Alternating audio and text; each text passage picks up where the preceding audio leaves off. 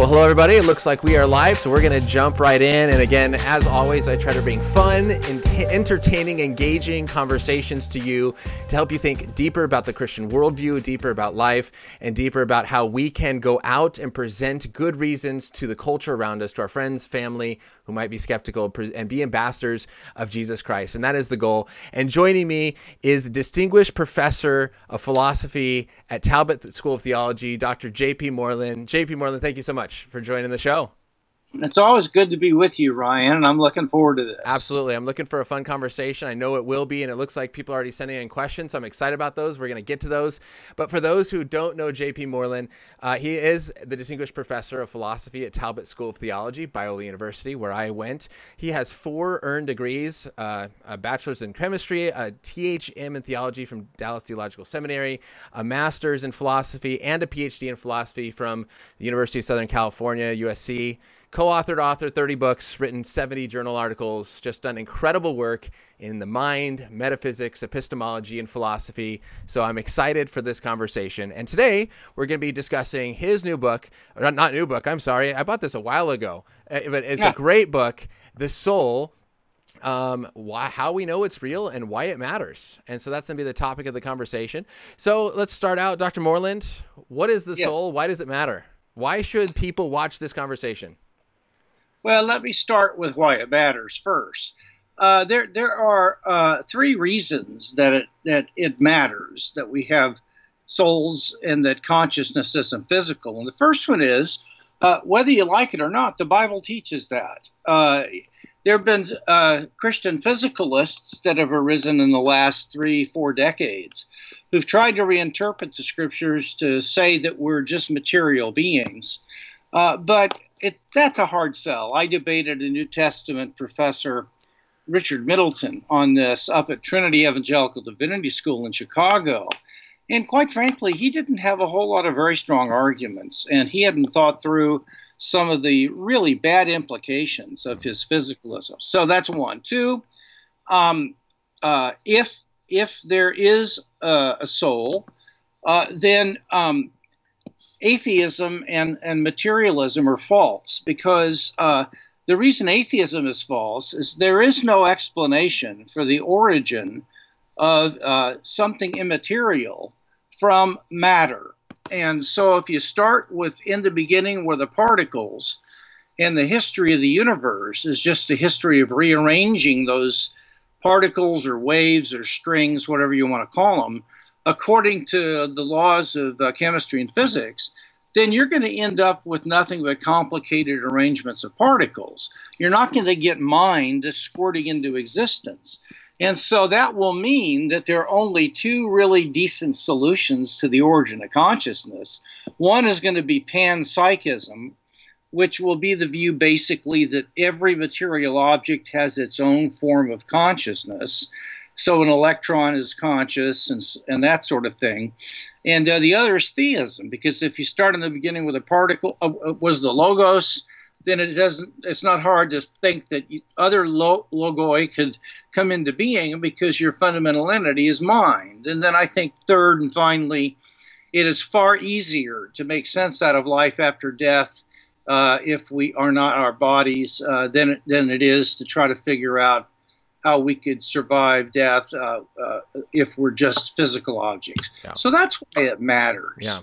Now, um, um, just I'll make this quick, but what is consciousness? Uh, consciousness is basically uh, what you're aware of when you introspect. Uh, and so your conscious life is filled with sensations and desires, uh, thoughts, beliefs, acts of free will these are all states of consciousness, and uh, I claim that they are one and all uh, spiritual entities. They're not, in any sense of the word at all, physical.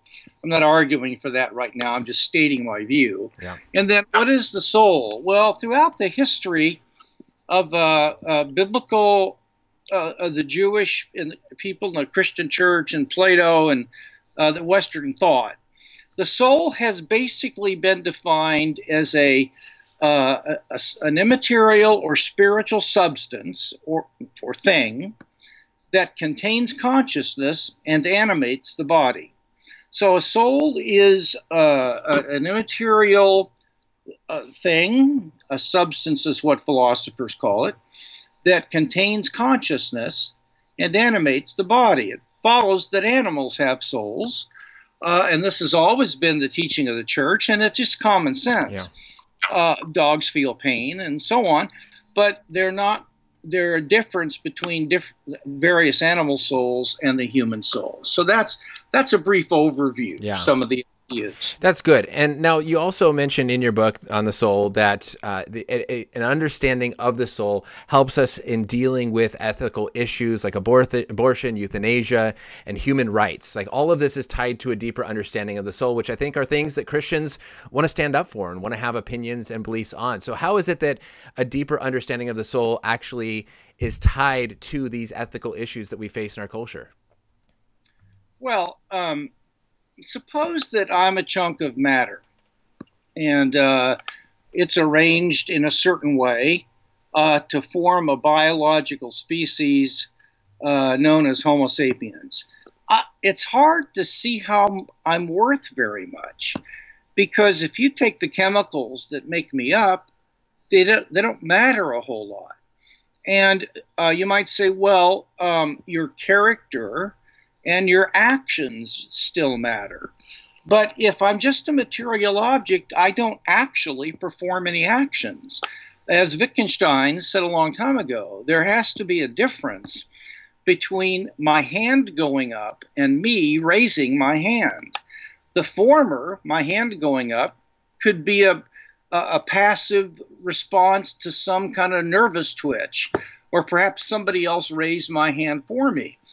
Uh, I raising my hand is an intentional exercise of, of freedom, uh, of active power, and that is an intentional action. So that if I'm a material object, uh, I, I, I, I'm not capable of performing intentional actions any more than uh, a robot can perform intentional actions, or a computer, or a rock, or anything. Uh, and so uh, it makes a great deal of difference to why I have intrinsic values. Now, this is not to say that the body doesn't have value, but the body doesn't have value because it's made up of chemicals.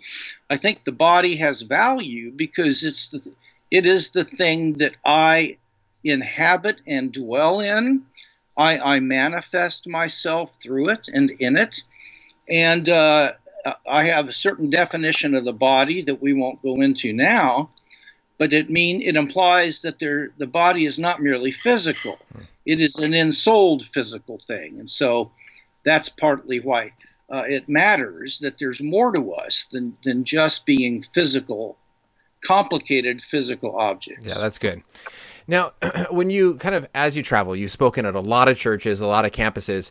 Uh, how would you say is kind of the basic Christian understanding? How well do Christians who believe that we do have souls, that we're created in the image of God, uh, and we're, you know, spirit and soul and that kind of thing, as we'll get into, uh, would you say that Christians have a good understanding of the soul, why it matters, why it's important, and why we actually know it exists? Or is this something that we can grow in?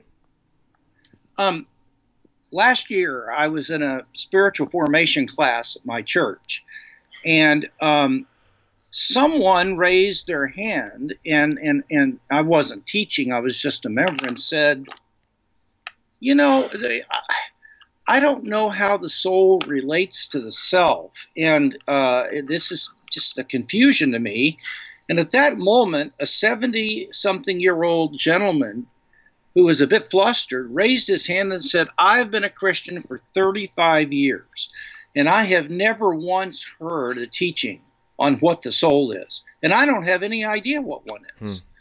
Uh, and so um, I, I, have found that that's a standard. And here, here's a test. The reason that I think people don't know anything about the soul is because when you tell them animals have souls, their first question is, Well, are you saying they go to heaven when they don't? Hey, you just took one of my questions. Yeah, well, that's not an unimportant question. Yeah. What that tells me is that the only thing that they think the soul does is go to heaven when you die. And uh, th- th- that is not why we should believe that there is a soul. And people would not have that be the lead question if they knew what souls did. Mm.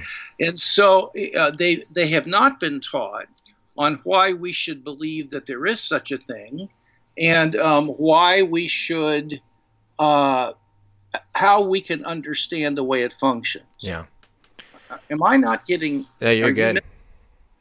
Okay. Yeah, we're good. So then, what would you say? Eh, what is the main function of the soul then, if it's not uh, to send a person to heaven? Well, okay. Number one, uh, I am my soul, and so uh, the soul is the I or the self. And uh, the first thing it does is it is able to ground my uh, personal identity or my being literally the same thing from one moment to the next even if I gain and lose body parts, if I have my arms cut off, I'm still 100% of a person. So I'm still me.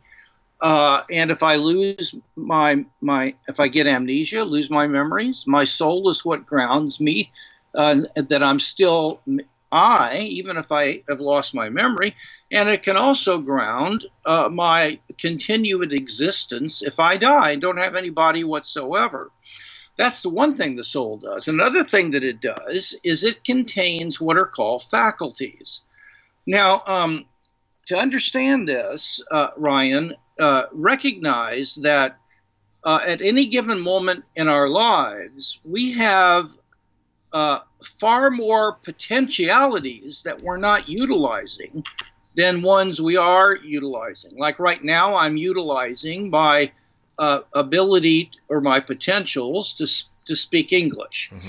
But most of the time, if I'm watching television, I have that power, but I'm not using it. And so, uh, right now, I could I could think about uh, mathematics, or I could you know think about American history, or, or, or I could do a lot of things I'm not currently doing. And so, uh, the soul is made up of far more potentialities than are currently at any time being actual actualities or being used.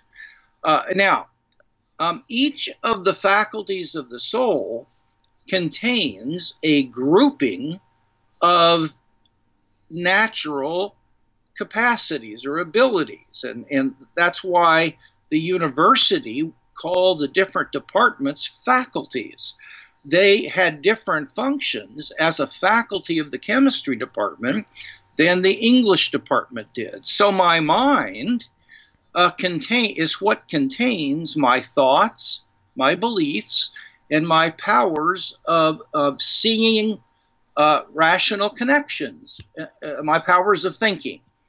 Um, my uh, emotions, uh, faculty of emotion contains my anger, and my feelings of love and joy, my faculty of, I have five uh, sensory faculties sight, sound, and, and so on. I have a faculty of will, which are all the powers I have to exercise free choice. Now, my, my will isn't the same thing as my mind. They're different. mm. uh, and they're not the same thing as my spirit, which I take to be the powers I have to be aware of the unseen world, God and demons and angels, and to discern God's voice. Um, I, uh, which also uses the mind. They can different faculties can work together, but so uh, my brain and body are not capable of having consciousness, and so my soul is the thing that is is adequate to have a conscious life and it contains my thoughts and feelings and beliefs and all that. The different faculties do. Yeah.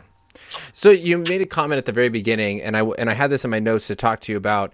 Uh, some people, you know, say like I am my body. Other people say I am a soul. Other people say no, I am the union of body and soul. Uh, you said I am a soul. So would that be the more proper way, in your opinion, of putting that? Yeah, I don't think you can be a body uh, uh because if you were just a body, you wouldn't be able to have consciousness. Yeah. Uh, you'd be a zombie, uh, quite literally, or a, a very complicated robot. Um, I think that uh, if I cannot be a union of body and soul, in my view, because uh, if I am I, uh, identical to A and B, so I am the same thing as A and B. If I lose B, it's no longer I. I'm not. I, I didn't mean the letter I. Yeah. It's no longer. It's not me anymore. Yeah. Uh, uh, because I'm A and B.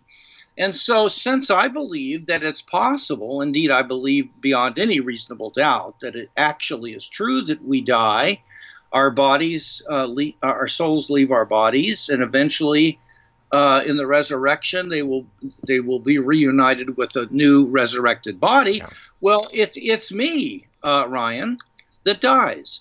I, I am the one who goes in the intermediate state in the presence of the Lord to be absent from the bodies, to be present from with the Lord, and um, that couldn't be if I were a body soul unity hmm. because I would be losing one of the things that makes me me. Yeah. And so I uh, happen to think that I'm a soul and I have a body. So, what if someone says, well, that's why Paul stresses the importance of a physical resurrected body because there is something special and unique about the physical body that you're not just a soul?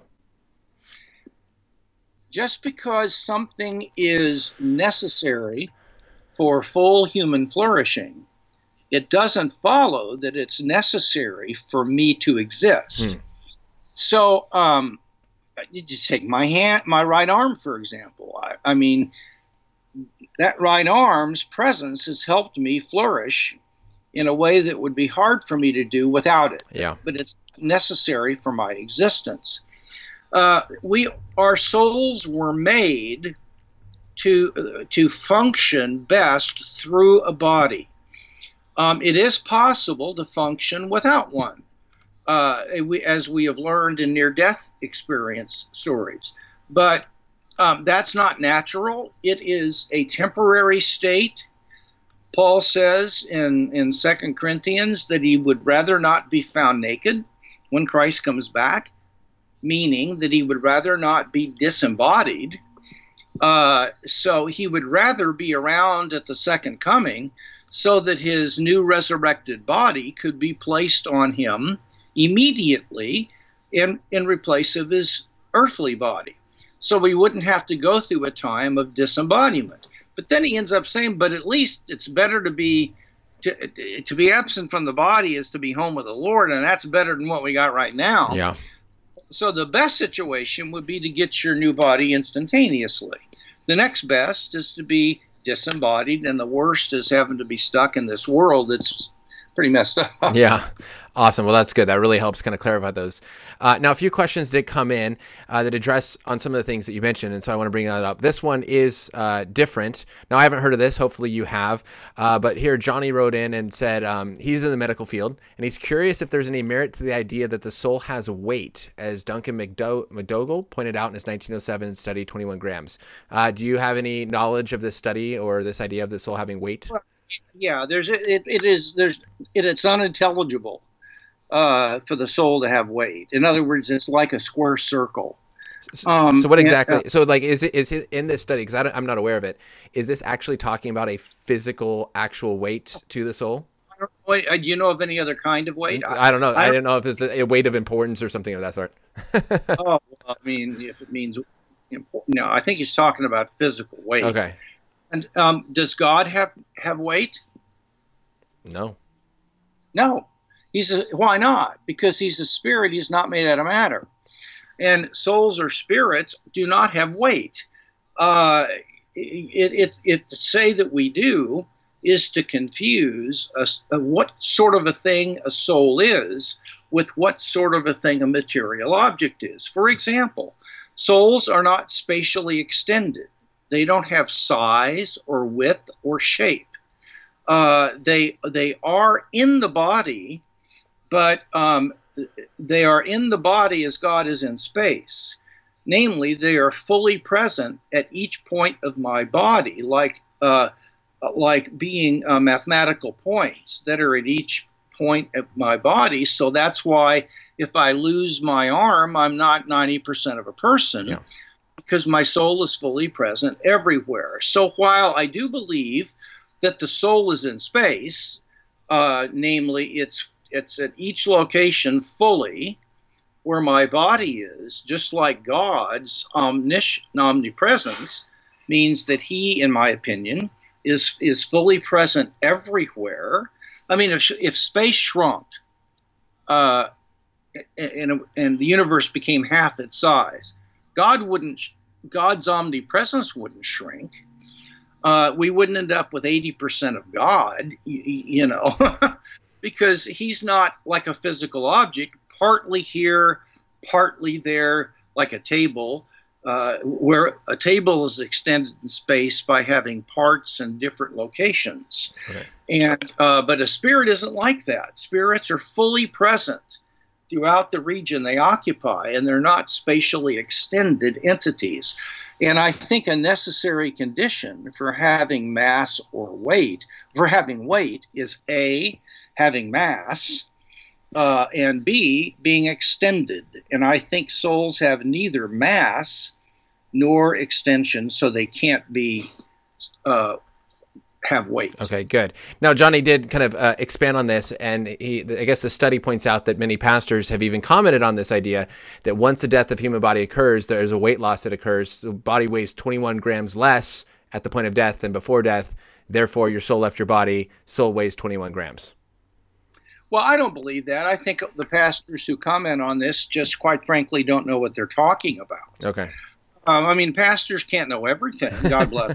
They've got a tough enough job as it is, but um, they don't. They've never studied this issue. They don't know. Literally, they know nothing about it, and that's why they don't teach it in the church because they don't know anything about it. Okay. Um, and if I, I, I, just, I doubt that those studies are real, but if they are, I would find some other explanation, okay. some theological explanation, because souls just don't have mass. That's good. Or Good. Now, at the beginning of the show, you talked about how the importance of the soul and in just the mind and consciousness is that it proves an atheistic materialism is false. Uh, Roger commented in and said he's curious on what you think if this also relates to or refutes pantheism and panentheism. Well, Roger, that's a good question. Um, I think uh, pantheism is is basically the idea that everything uh, is is is divine. Uh, they're different usages.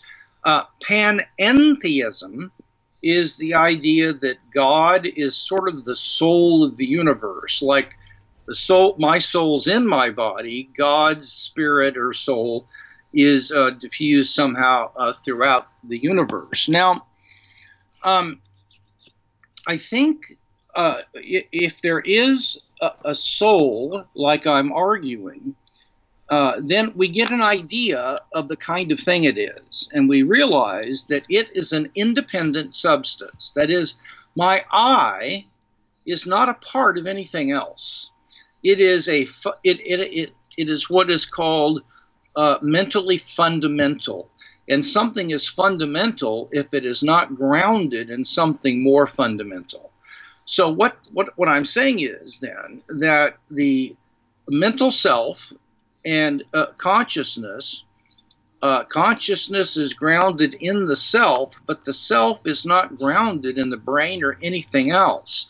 It is ontologically independent. Now, that doesn't mean that there can't be causal relationships between the brain and the and mental states, so that if you do something to the brain, you'll lose your ability to have certain memories or what have you. But um, given that we have a good idea of what a soul is, namely, it's a fundamental, it's a, it's mentally, ontologically fundamental. It doesn't depend on something else for its identity and existence, uh, uh, only contingently. Uh, then, then when we go go to think about God, if we think about God as a spirit, then God would be mentally fundamental uh, uh, uh, God would be something that does not depend on something more fundamental uh, for his existence, because he would be ultimate or fundamental, a mentally fundamental substance. Now, of course, we're finite substance souls, so we do depend upon God, but God is not a finite soul, so he is metaphysically necessary. He doesn't it could not not exist. Now, let me say one more thing about this, Ryan. I hope I'm not just talking too long no, here, good. but um, uh, I think what this means is then that pantheism um, is just is, is false because um, uh, God, being a, an, an, independent fundamental substance, spiritual substance, uh, cannot be uh, the universe or, cannot be uh, identical to the one. I mean, you know, the, the one, it's, it, it's a little bit hard to understand in some Eastern religions, but the one is either the universe, which is kind of illusory, or it's the all, it's, it's everything. God is not everything. God is a fundamental spirit that could exist without anything, without the universe or anything like that. Panentheism gets it wrong because I believe most panentheists, I could be wrong, but I, uh, the most the ones I've read hold that God is an emergent thing. Hmm. That when when the universe reaches a certain level, then God emerges and He continues to emerge. But if God is mentally and ontologically fundamental, He doesn't emerge in dependence on something that's more fundamental. It's rather the universe somehow depends on him, not the other way around. Okay, that's good. Thank you so much for that clarification. Now, um, another question that is kind of related again to what you said. Um, first of all, is you you're talking about this idea of um, soul and spirit seemingly being different things. Would you say that the human is kind of three part? There's body, soul, and spirit, or is somehow are those connected? Uh, how would you describe the difference between soul and spirit and how those work out?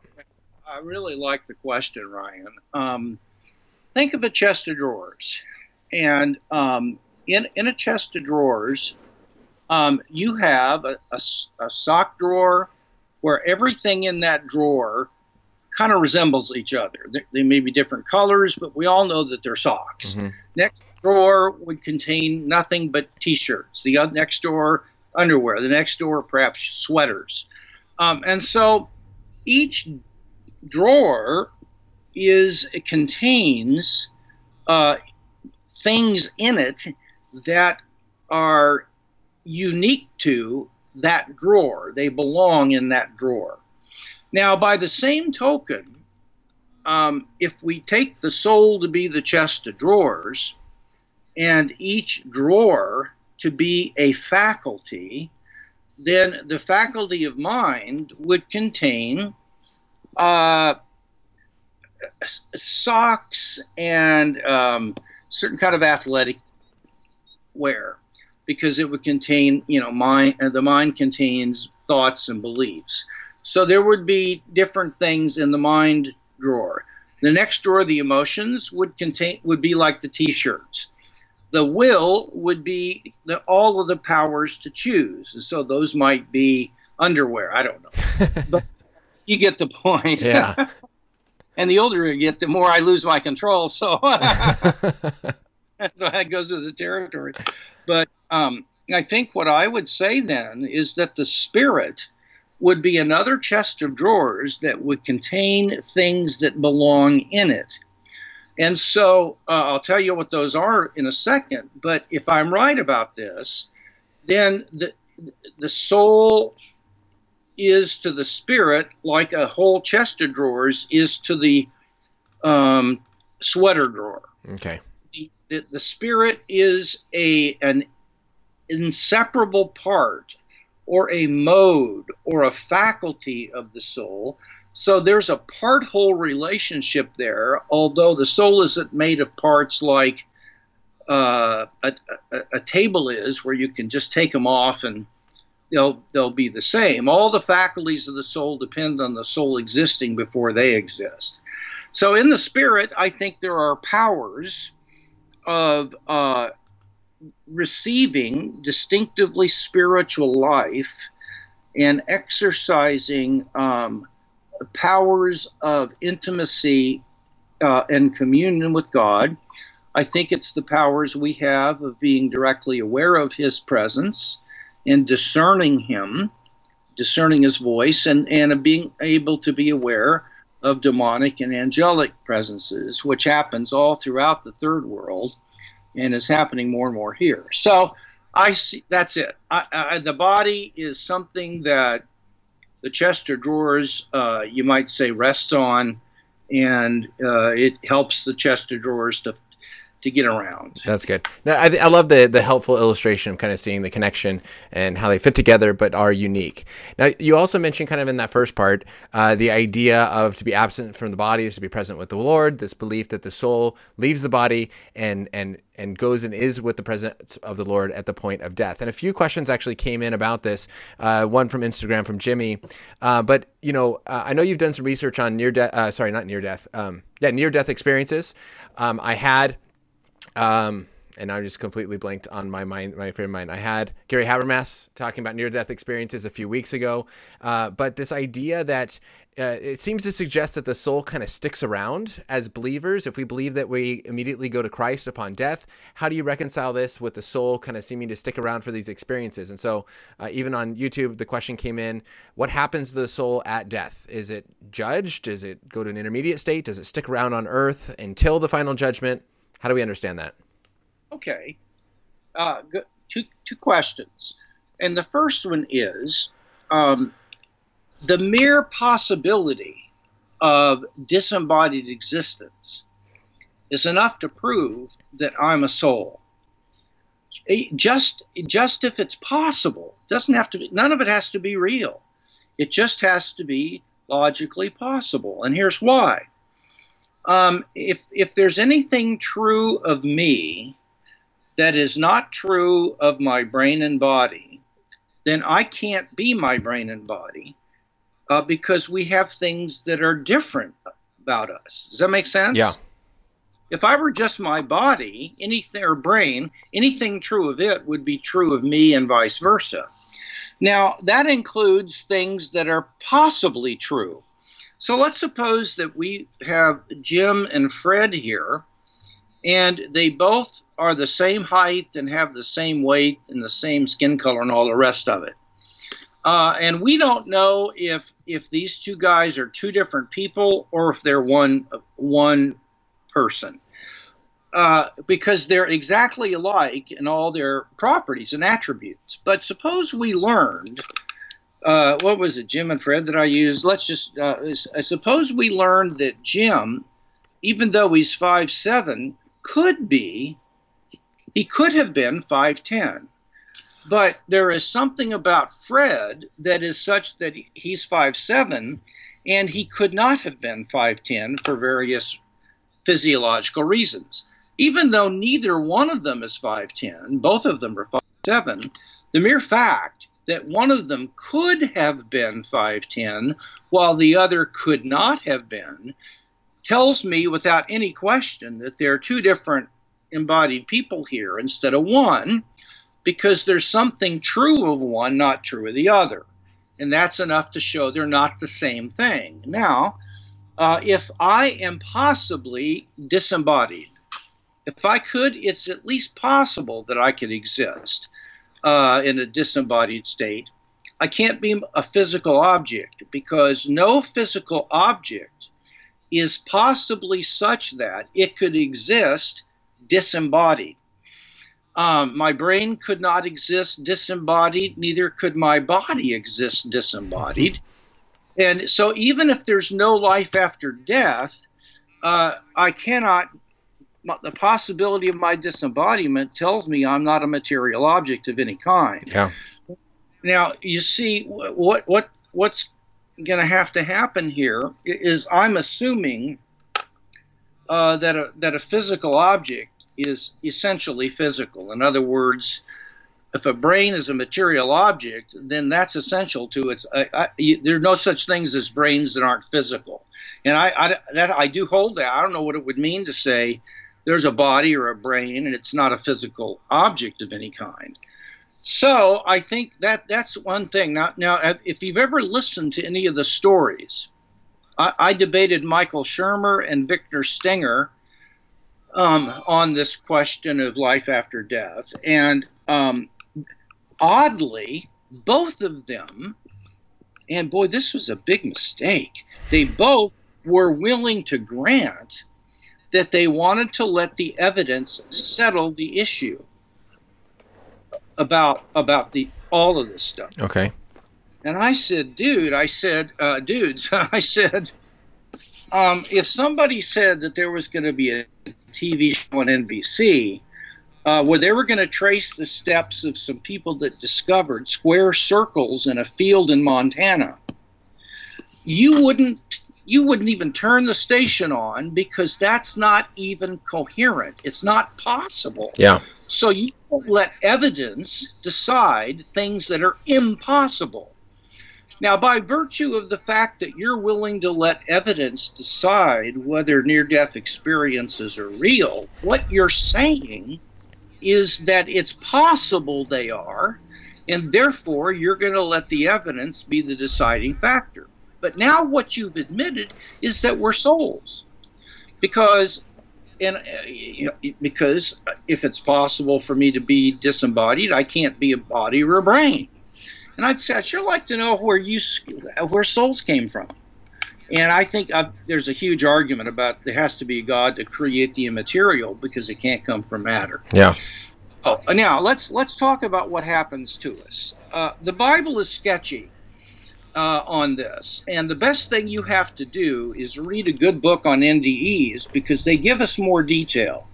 Uh, now, my view is this: that when we go to extra biblical sources, uh, um, if the evidence is good, we are perfectly within our rights to accept what is being taught in these extra biblical sources as long as it doesn't contradict the Bible.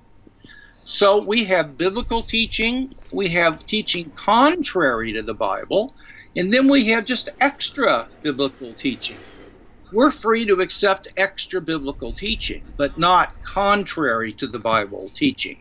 And that's why I recommend John Burke's book, Imagine Heaven, as the best book I've read, where he tackles uh, the problems that many Christians have with near death experiences.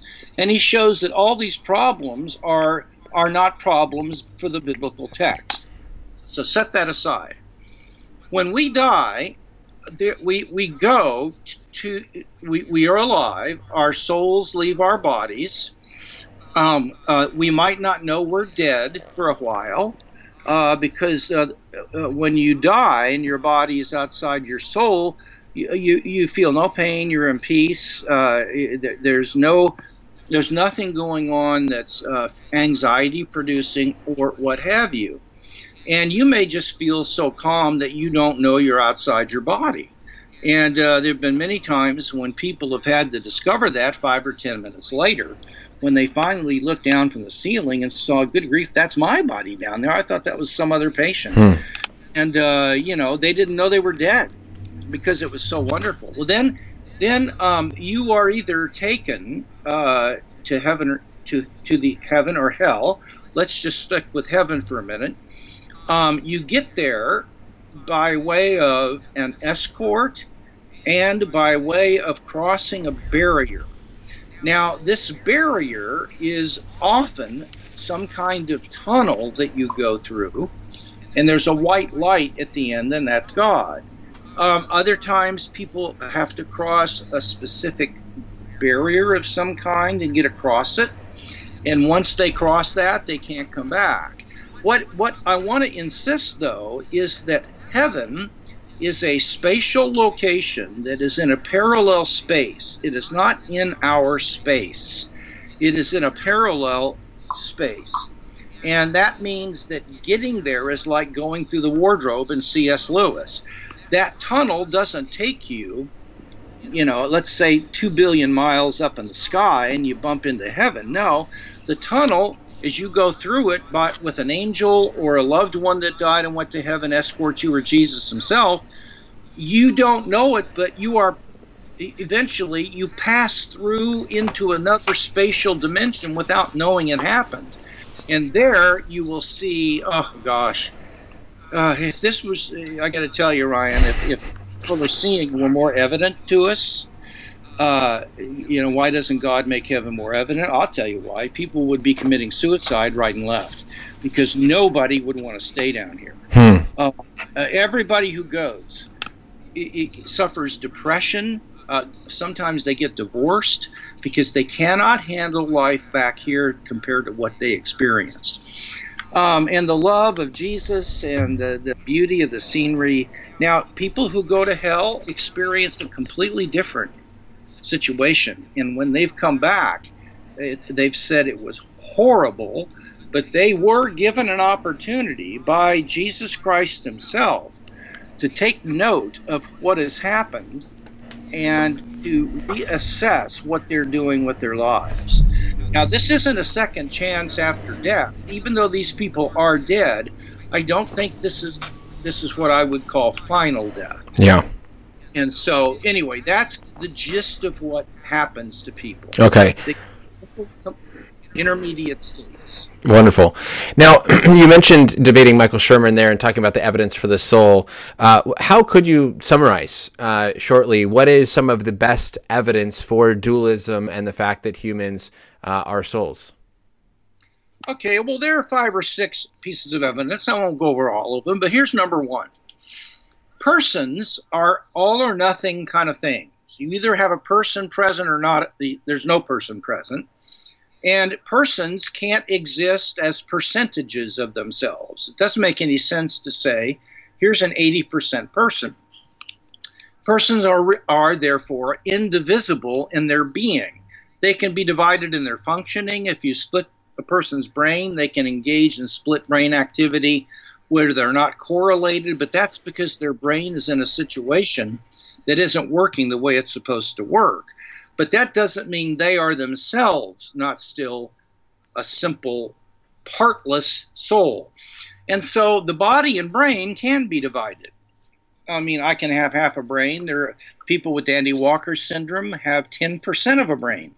And if you take a, an X-ray of their skulls, there's an empty, there's a sack of fluid inside their head, and there's a 10% sheath of brain tissue around the outside, and they can they're re, about 70% normal. Um, and people who get more than half their brain cut out wake up and they're still person. They're still the same person. So um, we're we're not divisible uh, in our being, but our bodies and brains are, and so we can't be our bodies and brains. We have to be something that's not composed of parts and that is conscious, and that's what a soul basically is.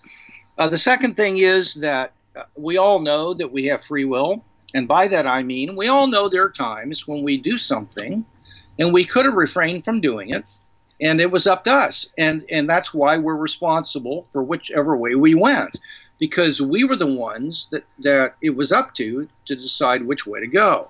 And that and so we, we we genuinely praise a person who goes into the inner city and and lives alone and spends um, her years as a third grade teacher loving on kids and just being with them at great personal risk.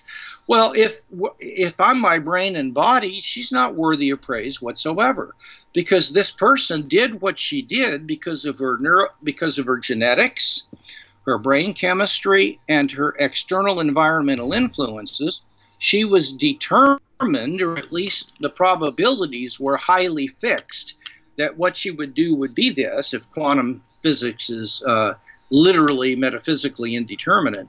Um, and the same thing with a murder. And so I say that we all know we're free most, at least sometimes, and we couldn't be if we were material objects or if we were material objects with emergent consciousness, because if consciousness emerges from the brain, it's dependent for what it does on the brain.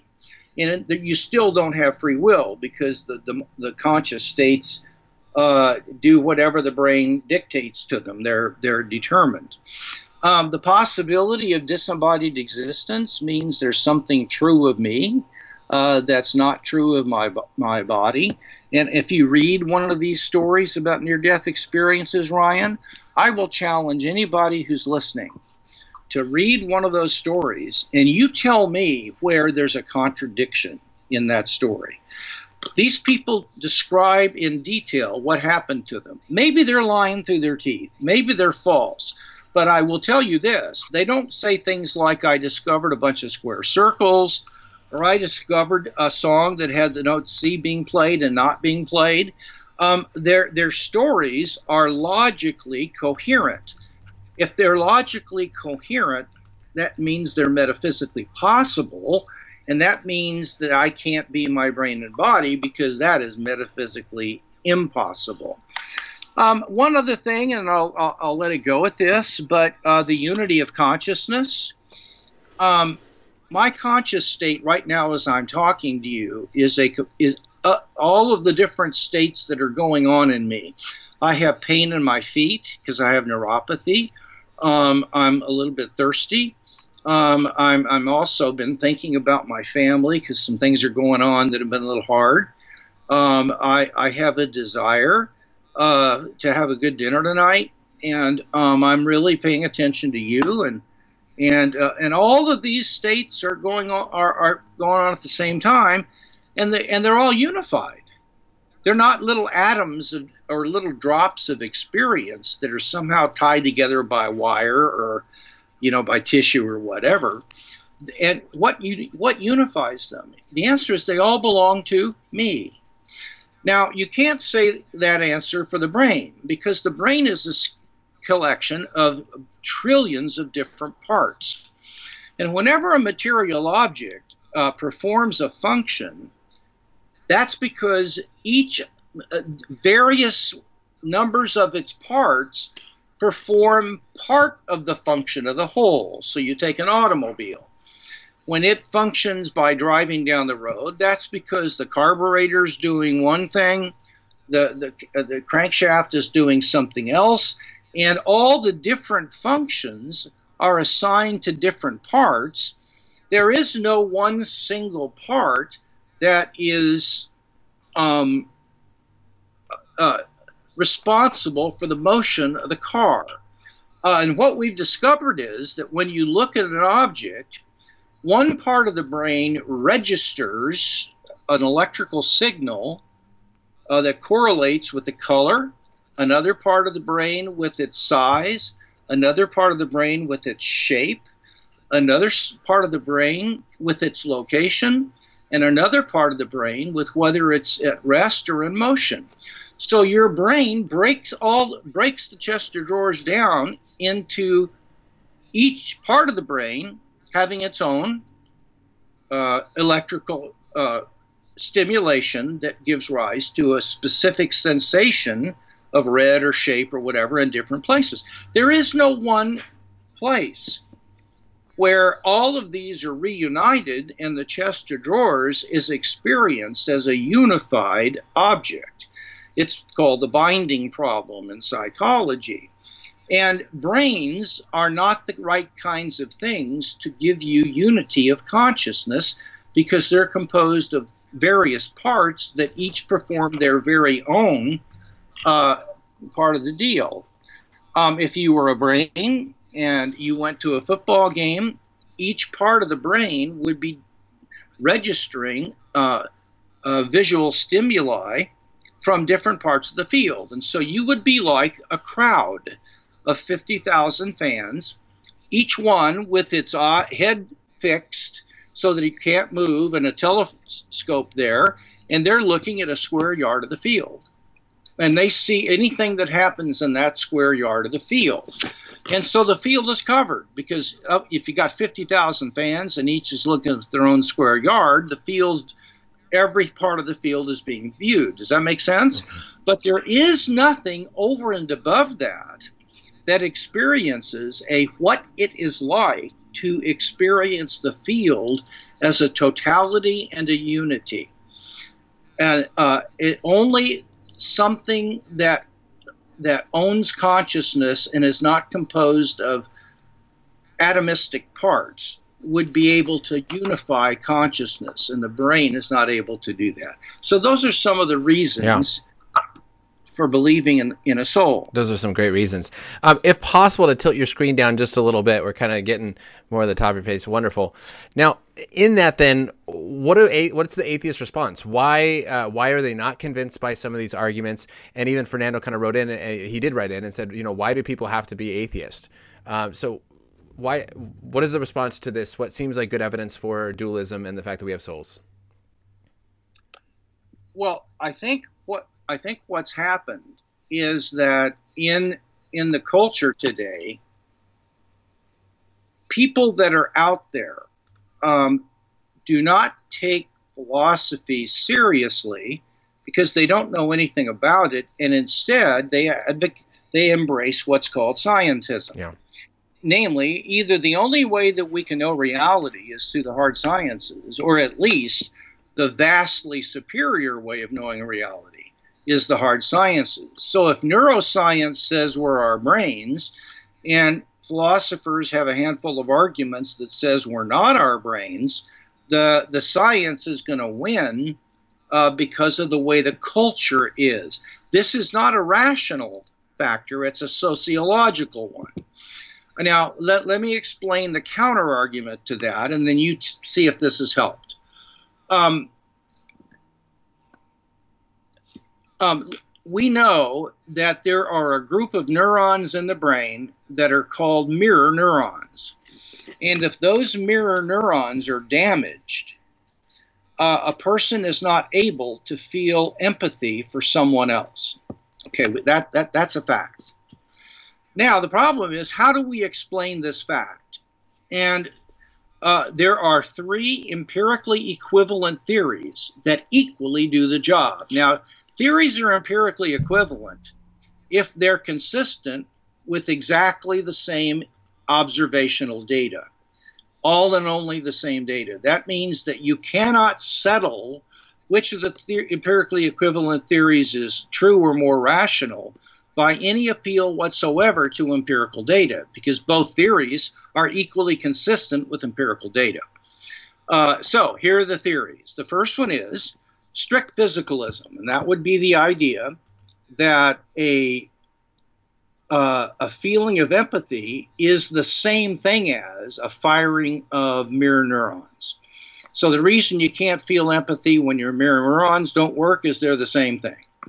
Second explanation a feeling of empathy is a mental state. It's not a, a, brain state of any kind whatsoever, because there are things that are true of it that are true of no physical state at all. So they're not identical, but they do stand in a cause effect relationship. So that whenever the mirror neurons won't work, there cannot, uh, uh the mental state of feeling empathy can't occur because it its occurring depends on a region of the brain functioning. On this view, both the mirror neurons firing and the feeling of empathy, though mental and physical, both exist in the brain. This is called mere property dualism. Third view is that the feeling of empathy and consciousness exists in the soul, uh, the firing of mirror neurons and other brain activities exist in the brain. While the soul is in the body, its ability to function depends on the brain functioning. So the soul cannot undergo a state of feeling empathy if the relevant brain part won't work any more than the soul could have a sensation of an object if the eyes poked out. Uh, and so uh, all three of these theories are empirically equivalent, and neuroscience can say absolutely nothing about which of the theories is correct. That has to be settled by epistemic criteria and by arguments that are irreducibly philosophical. And so uh, you, you, find. Go ahead. No, I was just saying you you often hear that neuroscience proves that we don't have souls because you can see, read the brain and see what's happening. Yeah. Well, do you think you can see a thought? The, the, see what? A thought. Oh yeah, that's the thing is is they can see brain lighting up, but then they have to say, "What are you thinking?" They have to ask the patient. That's right. Yeah. And why would they have to do that if uh, what was if a thought was just the state of the brain? They can see that, can't they? Like you're pointing out. Yeah. That's a great point. And so uh, on this, uh, and I sorry, I kind of cut you off, um, uh, but Oh. People often say, you know, when you do the imagination experiment, you say, you know, picture uh, standing in a green field and, you know, uh, there's trees and birds and everything. And then you say, you know, where was that? That was your mind, right? That was immaterial. I've heard people kind of give the argument that, no, like your brain is like the computer uh, hard drive and your mind is like the screen on the computer, and so it's still purely physical. You have a screen projecting what is already on the brain, rather than having information in the in the soul. I don't know if I asked that well, but how would you respond to that kind of thought of it's not information in the soul. all the information is there in your brain, and your mind is just a projection, just like the screen is a projection of a computer. Well, I don't know what information's got to do with it. Um, I did. It, it's it's perfect. It's completely irrelevant. Okay. Uh, first of all, most thinkers that have studied. I, am trying to get back on here. Most thinkers who have studied this um, have have said that information is not physical. And so, you, if you're going to p- punt to information, you owe me an account of what it is, uh, where it seems to be non-physical. The other thing is that um, uh, there is there is no screen or there is no region of the brain where a sensate. This doesn't have anything to do with information. It, when I look at an object, I have a have a sensation. I have a sensation of red or of sour when I taste a lemon. And the way philosophers refer to sensations is that I have a sensation of red or of sour. It's I'm appeared to redly or I'm appeared to sourly. Now these are real states. They can be they have properties like a sensation of red can be fuzzy if your eyes aren't they can be vivid um, they can be painful, they can be pleasurable, but all of those are properties of the sensation. There's nothing fuzzy in my brain or anything. Uh, and so um, this involves no, inf- the information has nothing to do with it. This involves a sensation that is not reducible to something physical. And um, in order for that sensation to be unified with other experiences I may be happening, the possessor of it and its unifier has got to be a simple substance that is not a collection of parts. So the brain would be, in this whole scenario, would be disqualified. Okay. All right. So I, I, told you an hour. We're at 57 minutes, and I want to try to honor that time of yours. I do have some maybe shorter questions that I want to maybe just throw out there and kind of get some short responses we finish. Okay. Um, but we, we kind of talked about the beginning about animals. So you do think that animals have souls? I do. Uh, they have unified consciousness, but they don't have thoughts about their thoughts. Yeah you've never seen an animal give behavior that indicates it's trying to decide which of its thoughts are true or false, or it's working on changing its beliefs. Animals don't seem to have free will, and uh, they don't. Uh, there's a whole host of things that they don't aren't able to do. How you know the kind of soul an animal has is that you attribute to it what is needed to explain its behavior, and you opt for the simplest explanation. Okay. Now, what about plants? Plants have a principle of life in them.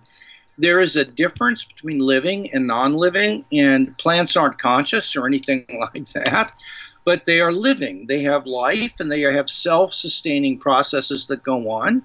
And in my view, I still hold the old view that plants grow teleologically towards a mature tomato plant. Uh, there's a got some kind of a guiding principle yeah. that, that guides the uh, information. Good. Now, um, I think you, you mentioned this a couple times, and I just want to make sure. I often will tell people a uh, human without a soul is like a zombie. It's maybe chemicals firing, but there's no consciousness, no relationship, no friendship, no communication, no thoughts. It's just chemical reactions. Is that an accurate way to say that? Absolutely. Okay. And, fa- and the fact that zombies are at least metaphysically possible, that God could, if He wanted, create them, shows that having consciousness is not physical because yeah. you could have being just like me that was not conscious. Yeah. So I think that's a helpful way to picture what is the difference between a human with a soul and a human without a soul. Um, like when do you think humans become ensouled? When do we receive our soul? It uh, depends on your view of dualism. Uh, if you're a Cartesian dualism following Descartes, uh, it's hard to tell. Uh, but I'm a kind of a Thomistic dualist that follows in the school of Aristotle and Aquinas. I don't exactly agree with them, but I'm certainly in that school. And that means that the soul is what is what gives unified life to an organism's body. So whenever you have evidence that what is in the womb is functioning on its own and that its different parts are coordinated together for its growth and living, it is no longer a part of a bigger body because it's got its own marching orders and it is living. And there is evidence that when fertilization takes place, a brand new being comes into existence that has its own information and teleological unfolding of that information, and uh, that would be evidence for me uh, that it is a living soul. Okay, and would you say that soul is um, c- comes from the parents in the process of procreation, or is it special creation of God putting a soul into the body? I, am more of the Traducian view that thinks the soul comes from the parents. Okay. They're, they're, the egg and sperm have soulish potentialities. Okay. And when they unite, those potentialities form a new substance. And that substance is a soul that is already embodied in the single cell that is the zygote. And so, good. Yeah. Wonderful. We just hit an hour. I have one more question I wanted to okay. end with. If I can steal a couple minutes from you. one more. All right. Um, in your book, you talk about how uh, you refer to Dallas Willard, who says the immaterial nature of the human spirit is crucial to grasping the essence of spiritual growth. So I wanted to wrap this all together and say, why is this so valuable as Christians for our spiritual growth?